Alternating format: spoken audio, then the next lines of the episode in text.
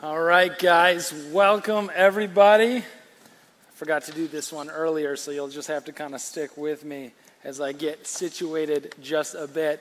Um, church, I want to kind of just highlight something that we introed a little while ago, uh, last week, in fact, which is Team Sunday that we did here at the church. We introed this, uh, this concept and we said, hey, listen, we're having all these athletic teams register and sign up, and we've got multiple teams already planning on coming here in just three weeks away. Uh, it's Labor Day weekend, it's September 3, if that helps. And we're really excited about it, not just because we want to uh, we want to have some fun with athletic teams in the area, uh, not just because we want to do uh, some food and some games and prizes and things like that, although it is going to be fun. The idea behind, uh, the, behind this weekend is that over these next four years, we pray that there's a spiritual rhythm among these athletes that's going to be started, a rhythm of weekly worship. and, and it's our hope and it's our prayer that these individuals will have their faith reignited over the next four years instead of losing it. And it starts right here. Uh, reason why I bring it up is we could still use about three or four more individuals to help bring some food. You can check uh, more information about that and sign up to, uh, to bring a little bit of food at encounterchurch.org slash Team Sunday. Okay, church, uh, today, is, uh, today is our final installment of our series called Poison Control. And we've been taking a look at a little bit of the different toxins or poisons that have a way of getting inside each of our lives and our hearts, our spiritual lives, and poisoning the relationships with others around us and with God above us. Uh, this morning, rather than just jump in, I thought we'd have a little fun with this one and, uh, and remind you uh, of a great American classic film. And I just brought a picture of this one. Some of you are going to recognize this one. Click you're familiar with this one? You're like, I don't know if Adam Sandler is the actor that you think he is. He is.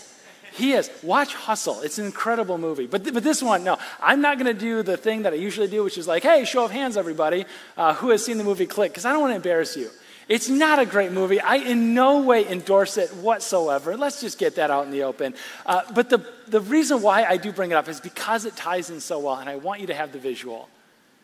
Uh, movie is uh, main character named Michael, played by Adam Sandler, and life is just too much for him. It's spinning out of control. He can't possibly fit everything into life that he wants to fit into life: work, family, parenting, etc. And so he is introduced to this eccentric inventor, played by Christopher Walken, who introduces him to his latest invention: a remote control. A remote control that can manipulate and change the reality around him. Pause, rewind, fast forward. This remote does it all. It is, in a very literal sense of the word, a universal remote control. And I just got to hand it to the creators of this thing. They made a major motion picture out of a pun, which is awesome. My dad heart just loves that completely. I bring it up because I want each one of us to know, I, I want you to know that you have a remote controlling your life as well. I have a remote controlling my life as well.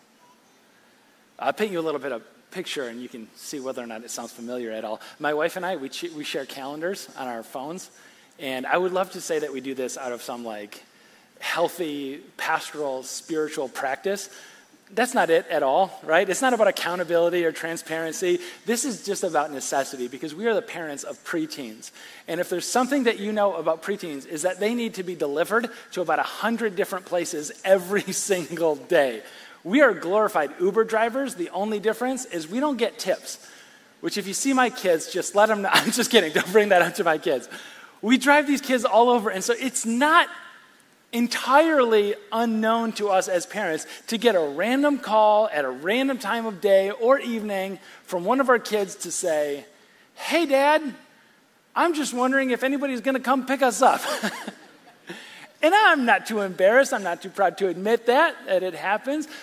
But what is slightly more embarrassing is what follows up after that. Is like the conversation between my wife and I after that moment. Maybe when the kids go to bed and we're on the couch and we start arguing, right, about whose fault it was that they didn't get picked up. Whose responsibility it was to pick them up. Who is supposed to own this thing? And that's where the technology comes out. And that's where the digital evidence comes out. There will be a forensic audit to make sure that it wasn't my fault to pick those kids up. I will go back and look at text messages. I will cite things in my email. No, no, this wasn't my fault. And we could be sitting, church, five feet away, but there might as well be a world between us. And that's what I want to talk about this morning. Because what keeps the world between us? What keeps us from admitting that we own at least 5% of whatever it is that happened? What poison could possibly be controlling us and our reality? And today we're going to talk about that poison, and its name is pride. That's what pride does pride keeps us from and causes us to. Pride. And I just made a list because I wanted to be reminded of everything. And I want to invite you, if maybe some of these sound familiar, pride keeps you from celebrating other people's success, possibly at work. Pride keeps you from initiating an apology that you know you should offer. Pride keeps you from admitting that you need help because you don't need help, you're you. You don't need help. Pride keeps you from learning new things because, after all, you already know everything. Pride keeps you from complimenting your coworkers. Pride keeps you from telling your kids you're proud of them. And pride keeps you from liking things on social media because you don't want to give them the satisfaction. but pride also causes you to. Pride causes you to cheat in order to win, even though it's just a game of Uno and even though it's against a four year old. That's what pride does. Pride causes you to feel good about other people's downfall. Pride causes you to lie about who is at the party or maybe how good of friends you really are. Pride causes you to buy things that you can't afford to impress other people. Pride causes you to bring home a cheesecake from the grocery store because your significant other is on a diet and you don't want them to get skinnier than you are. Savage! But these were crowdsourced, so it's really on you. This is the power, church, that pride has to control us. And I think you could probably relate on some level with a few of these. And you don't want pride controlling you. Pride is the thing that keeps us sitting on a couch five feet and a world apart from each other, keeping us from initiating any kind of reconciliation. That's the power that pride has.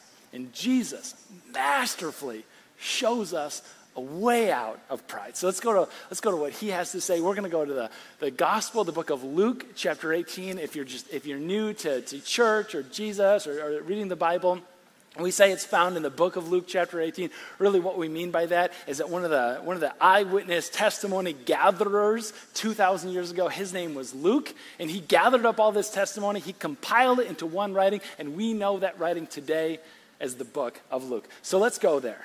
Let's go there. Um, and Jesus, he, he starts this. Uh, he starts off this talk in Luke chapter in Luke chapter 18, and he goes, "To some who are," and I love this this phrase. I love this line. To some who are confident of their own righteousness, confident of their own righteousness. He and looked down on everyone else. Jesus told this parable. Now, I want to highlight something. Um, when he says he looked down on everyone else, I can't prove it, but I think that's where C.S. Lewis in his book, Mere Christianity, came up with this line about pride. He goes, You can't look up at God when you're looking down on everyone else. And Jesus has this line right here, who's this confident looking down on everyone else, and he tells them a parable. Uh, some of you know, maybe some of you don't know, parables are just made up stories that Jesus makes up and tells in order to drive home a spiritual truth. Doesn't matter if it did happen, it does happen. And that's kind of the point that Jesus is highlighting. And so here's the deal Jesus is telling this story for the spiritual truth, and he's saying, Two men. Two men went up to the temple to pray. That's going to be important. One of them was a Pharisee, and the other one was a tax collector. Heads up, Pharisees in the story are supposed to be the good guys. Some of you have been like churched so much and read so much of the Bible, you're like, Pharisee, immediately I know he's the bad guy. Yeah, Jesus sparred with the Pharisees kind of a lot. But listen, I want us to remember they're supposed to be the good guys. Like the Pharisees were supposed to be the people that brought spirituality to the masses. Like they just instructed people, you want to be right with God. This is exactly how to do it. And it's a checklist format. I would say the vast majority of us would love to just have a simple checklist to know how we get right with God. And that's what the Pharisees did. Now, the problem was, it was all a checklist. It was only a checklist, and that's what Jesus came to highlight the shortfall of. But Pharisees are supposed to be the good guys, tax collectors are supposed to be the bad guys. We look at tax collectors and it's like, yeah, like an IRS agent, bad guy. I'm down with that. I understand. It's a little bit different than that because the tax collectors were like the shakedown artists, they were the extortionists. And trying to find something today that a tax collector would be similar to, it'd probably be like the mafia movies that you remember that you, you see? When, when, like the, the thug goes to the storekeeper and he's like hey for such and such a, a price i'll offer you protection. And they're like protection from who? And he's like protection from me and, and my gang. Like that's who the protection is from. And it's like i don't i don't want to be protected from you pay the fee or bad things will happen that's the tax collector he's, he's working on behalf of the thugs named rome the occupying force of the area and he's going hey pay the fee or experience the consequences. You could understand why tax collectors weren't exactly all that well liked. But the thing that I want to highlight is this line right in here that they went up to the temple to pray. Now, what we're going to see is a specific kind of prayer. And I think it's going to help us to know what kind of prayer this was. Because when you went up to the temple to offer these specific kinds of prayer, what this was all about was really uh, a prayer of atonement, a sacrifice of atonement. What that would be is everybody would go into a, into a whole courtyard, kind of all together like this, and uh, the priest would come out. They would all sing a song together. Uh, the priest would maybe say a few words, and then bring a lamb or an animal, some kind of atoning sacrifice, back behind closed doors, like inside of the temple. And it was at that moment that every single person in the courtyard was supposed to like offer up their, uh, their individual prayers we're stepping back in time a couple thousand years. We should remember that individual prayers at this time were always uttered out loud. Uh, individual prayers that were like silent prayers, like, like what Christians do at restaurants, you know, and everybody just kind of quiet down for a second there, and then everybody, like, you get back talking. That didn't come along for another couple hundred years. Uh, and I could go on a whole rant uh, as to like why I think like silent prayers contributed to the downfall of spirituality and corporate wellness and community, but that's a whole rant for another time. Just pointing out that these prayers were done, they were individual prayers, which is unique, is the only time they offered those, and they were done out loud. And these individual prayers out loud that were done in the atoning sacrifice always had three parts to it. Part number one was confession, part number two was thanksgiving, and part number three was a request for help So if you're paying attention, individual prayers, priest goes back, and everybody says out loud, I'm sorry for, thank you for, and please help me with. And the priest would come out, the animal conspicuously absent. the priest would declare everybody's sins atoned for. They were right, and they're standing before God. There was a, t- a, a trumpet that would blast, cymbals that would clash, release the smoke, and they'd repeat. We drop in on the story, and everybody knows this is the structure because they lived it. We drop in on the story, and to hear those individual prayers that the Pharisee and the tax collector, the good guy and the bad guy, offered. And this is what they say in the very next line. The Pharisee stood by himself and he said, God, I thank you. There's no confession. There's no I'm sorry for. He skips right to the thank you because he doesn't have anything to be sorry for. So we don't need to do that part. God understands. God, I thank you that I am not like other people, robbers, evildoers, adulterers, or kind of like peeking out with an eye wide open, or even like this tax collector right over here. And to drive it home more, he reminds God, I fast twice a week and give a tenth of everything, of all that I get. And the guy's like highlighting, you know how you're supposed to fast before those Jewish high holy days that come a few times a year? Just fast around those holidays. Uh, three big holidays, so it's like six days of fasting, the day before and the day after. He goes, I incorporate Sabbath days in there too. So twice a week, I'm fasting. I'm so good. And, and you know how you're supposed to tithe on everything that you produce up from the ground? Oh, no, no, I tithe on everything. You know how some people tithe on just their income? I tithe on my net worth. And he's going, God, I am so great. And I just want to say thank you for making me so great that I'm not like everybody else, including this tax collector, like right over here. This is what pride does, isn't it? Pride promises to puff us up. Pride promises us to make us bigger and better than everyone else. This is what pride promises. Pride promises self exaltation. Pride promises us self sufficiency. I got this, I'm good, and I'm better.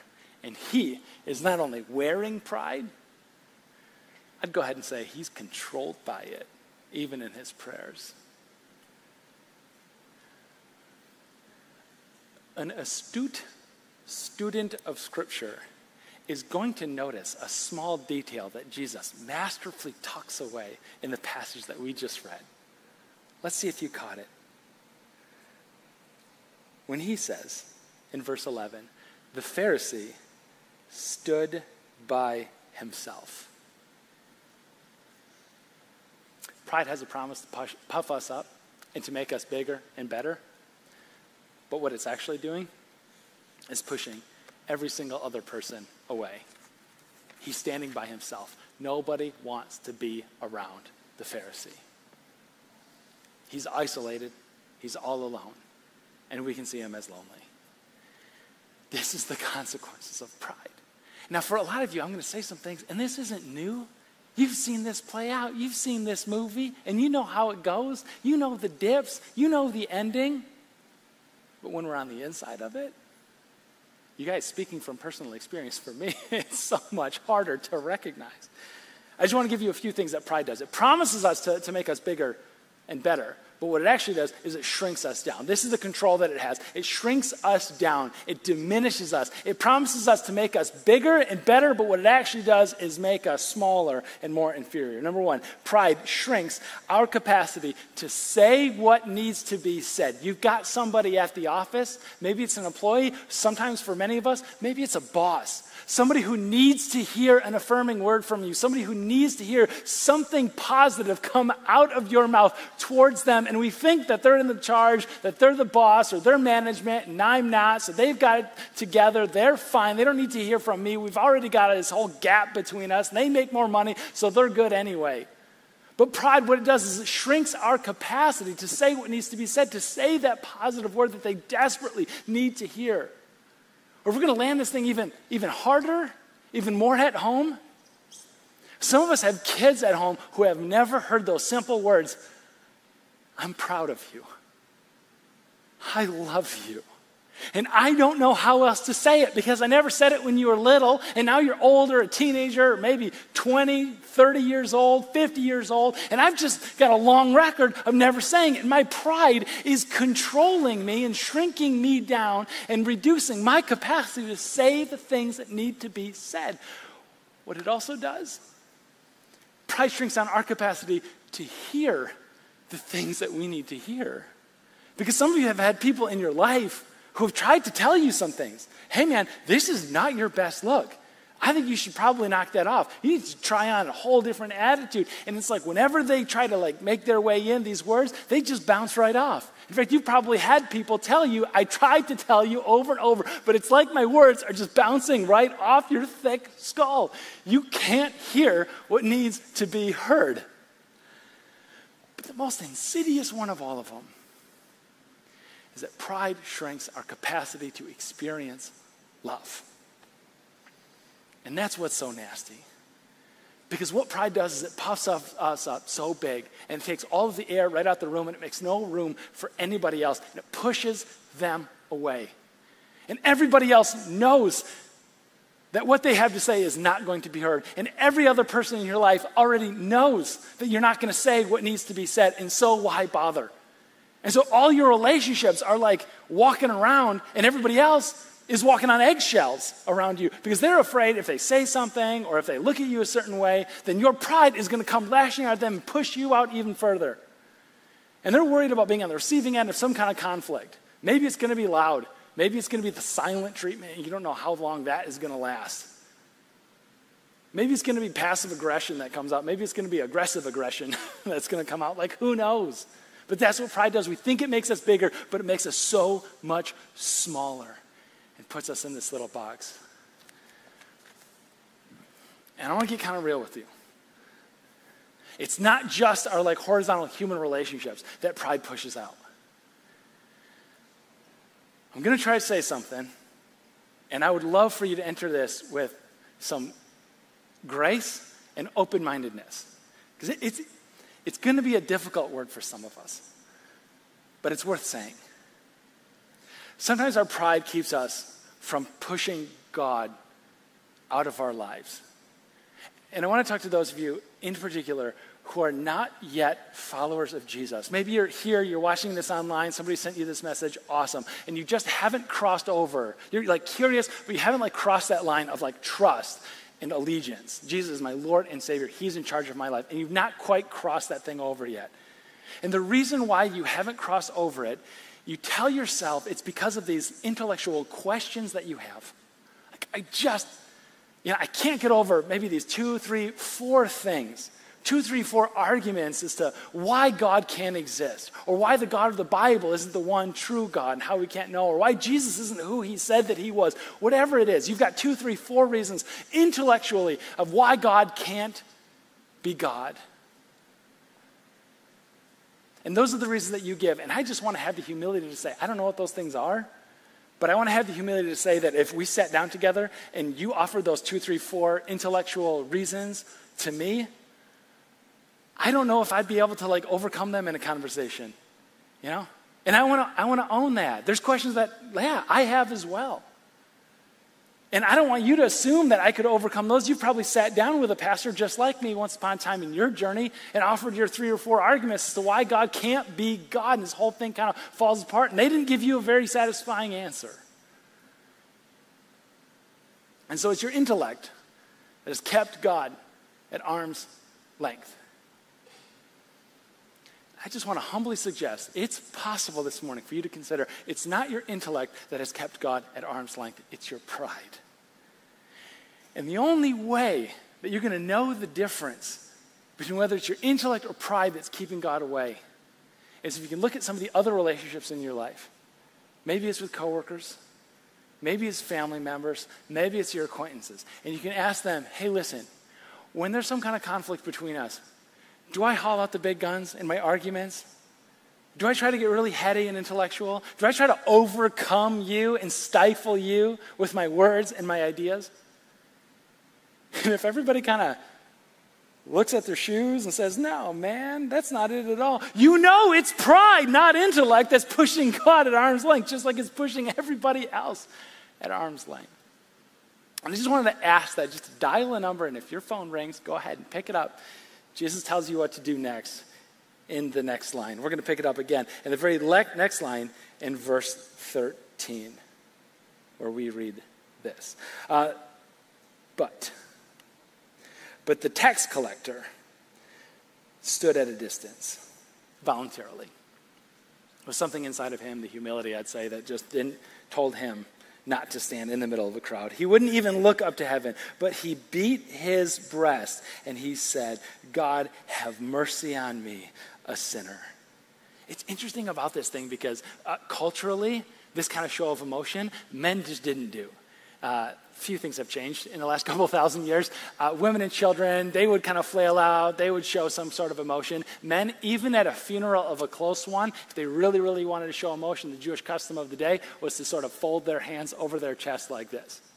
They weren't supposed to show emotion, but this guy, this tax collector, right, the bad guy in the story, he stands himself at a distance, looks up to heaven, and he beats his breast and he says, God, have mercy on me, a sinner. And Jesus steps out of the story and he says, I tell you, this man, the tax collector, rather than the other, went home justified before God. And remember, it's the atonement sacrifice. That's the whole point of why they were there in the first place. For all those who exalt themselves will be humbled. Everybody who tries to build themselves up in pride will be brought down low. And those who humble themselves will themselves be exalted. And that's really the key, isn't it? And we just talk about like the Jesus keys to like unlocking this pride thing and freeing us from the control that pride has over top of us. Come on, you guys know this. For some of you who grew up in church, this is like the thousandth time that you heard this. Humility is the thing that Jesus introduces into our life just to make sure, to free us from pride, to give us the full life that Jesus said in John 10 10. I came that you may have life and have it to the fullest. Humility is the pathway to get to that full life, free from the control of pride over your life. And maybe you just haven't heard it like this before. You've heard the stories, but maybe not quite like this. Jesus put on humility, and we know that. Again and again, think of the hands of Jesus. Jesus puts on, he takes on humility. When, when, he heals the sick and he raises the dead back to life again, Jesus goes ahead and he touches people with leprosy, this contagious skin disease. But instead of Jesus getting whatever they had, they get whatever Jesus had, which is health and righteousness. It goes through him into them. And then Jesus takes those hands right? and he bends down low. On his hands and on his feet, he picks up the feet of those disciples and he washes away the dirt and he washes away the mud. And with his hands, he washes away the animal excrement on their feet from the streets outside. And he says, Go and do likewise. He puts on humility. And that's really the thing. That's, that's the key. That's the big aha moment. That's everything for us. That's our charge to go into the week. That's the thing that's going to change every relationship that you have. That aha moment of following after Jesus. When, when what he does at its core is that he initiates reconciliation. Jesus sees that there's a problem, sees that there's a rift, or sees that there's a conflict, or sees that something needs to be done. But instead of saying something should be done about that, instead of saying it wasn't entirely my fault, instead of sitting five feet away in a world apart, Jesus initiates that reconciliation. He starts. And don't get me wrong, Jesus was right. Jesus was then wronged deeply, yet Jesus started, Jesus initiated reconciliation. And that's everything. Initiate reconciliation, following after that pattern of Jesus changes everything. And this thing is so central and so huge and such like an aha moment to every single one of our relationships. We just turned it into a cute little rhyme. Pride says wait, and Jesus says initiate. I mean, think about how this could change everything at work. When somebody doesn't follow through with the project, and you're like, I'm just gonna wait right over here and wait for them to realize how they did me wrong. Pride says wait, and it controls us and keeps us there, and it makes us smaller. But Jesus says initiate. Pride says, wait on the couch for the other person to say, I'm sorry. But Jesus says, no, no, no. I was right. I was wronged. Now I initiate reconciliation. Pride says, wait. Jesus says, initiate. And it's a cute little rhyme, so we're going to all say it together. So we remember it into the week. This isn't rocket science kind of stuff, but it is really, really life changing, important kind of things. So you guys say the word wait and initiate, and I'll say the rest. Pride says. Jesus says. Pride says, Jesus says, and if you were in a coffee shop or something, you said that aloud, awesome, I love it. It's less awkward if you come to church next week. Awesome. Pride says wait, Jesus says initiate. And they did, you guys. That early church did. And they were known for this thing. And, and sociologists still wonder like how this thing swept through everywhere. We just know that it swept through everywhere. I mean, think about this 30 years after the death and resurrection of Jesus, just 30 years, uh, Christianity had just jumped over multiple continents. It was spreading that quickly. W- within 30 years, there was already a song, a hymn, that the early church would sing just recognizing this one principle. Pride says, wait, Jesus says, initiate. Just this one principle of humility. They would sing this whole song together. Uh, Paul captured it, and he reminded a church that needs to hear it the church in Philippi and also the church of Grand Rapids. And so we're going to hear it one more time. Pride says wait, Jesus says initiate. Here's how it sounded to them. And again, these lyrics were put to music, there was a melody behind it when Paul says, In your relationships with one another, have the same mindset as Christ Jesus. And I hope this thing whole shows up on the screen here because I want you to see like the prose changes, there's some quotes. What, what's happening here is we're reading through the lyrics of a song, of a hymn that they would sing when they're all gathered together. And this is what they would sing. They would sing, Who? Jesus. Who? Being in the very nature God do not consider equality with God something to be used to his own advantage. Rather, he made himself nothing by taking on the very nature of a servant, being made in human likeness. In Greek, it rhymes something, but sounds better. Being found in appearance as a man, he humbled himself in, by becoming obedient to death, even death on a cross. They would sing this thing together to remind themselves and remind each other that pride says, wait. But Jesus said, initiate. And boy, did he initiate. I don't know what it was like, but you just imagine the Godhead before creation, before all time, said, hey, listen, this whole thing is going to go south, it's going to spiral out of control, and we're going to need to reconcile it all back to ourselves. So, Father, Son, and Holy Spirit are together. Son, you draw the straw, you're going down. And he's like, Are you kidding me? They're not even going to believe who I am. Not most of them, anyway. You've got to be, they're not going to be reconciled with me. It doesn't matter. Still, initiate over and over and over. And what does it cost Jesus? They sing about it in the church, and we still sing about it today. That he became obedient to death, even death on a cross. Jesus initiates, Jesus dies and all he asks you to do to follow him is apologize. Jesus becomes obedient to death. And all he's asking you to do is to own up for like the 5% of the wrong, to sur- start surrendering pride. Jesus dies. And all he's asking you to do is to keep your mouth shut for like 10 minutes and actually listen to what the person in your life actually has to say. He died. And all he's asking you to do in return, as an expression of your gratitude, is to look your son in the eye today and to say, I'm proud of you. Or to look your daughter in the eye today and to say, I love you.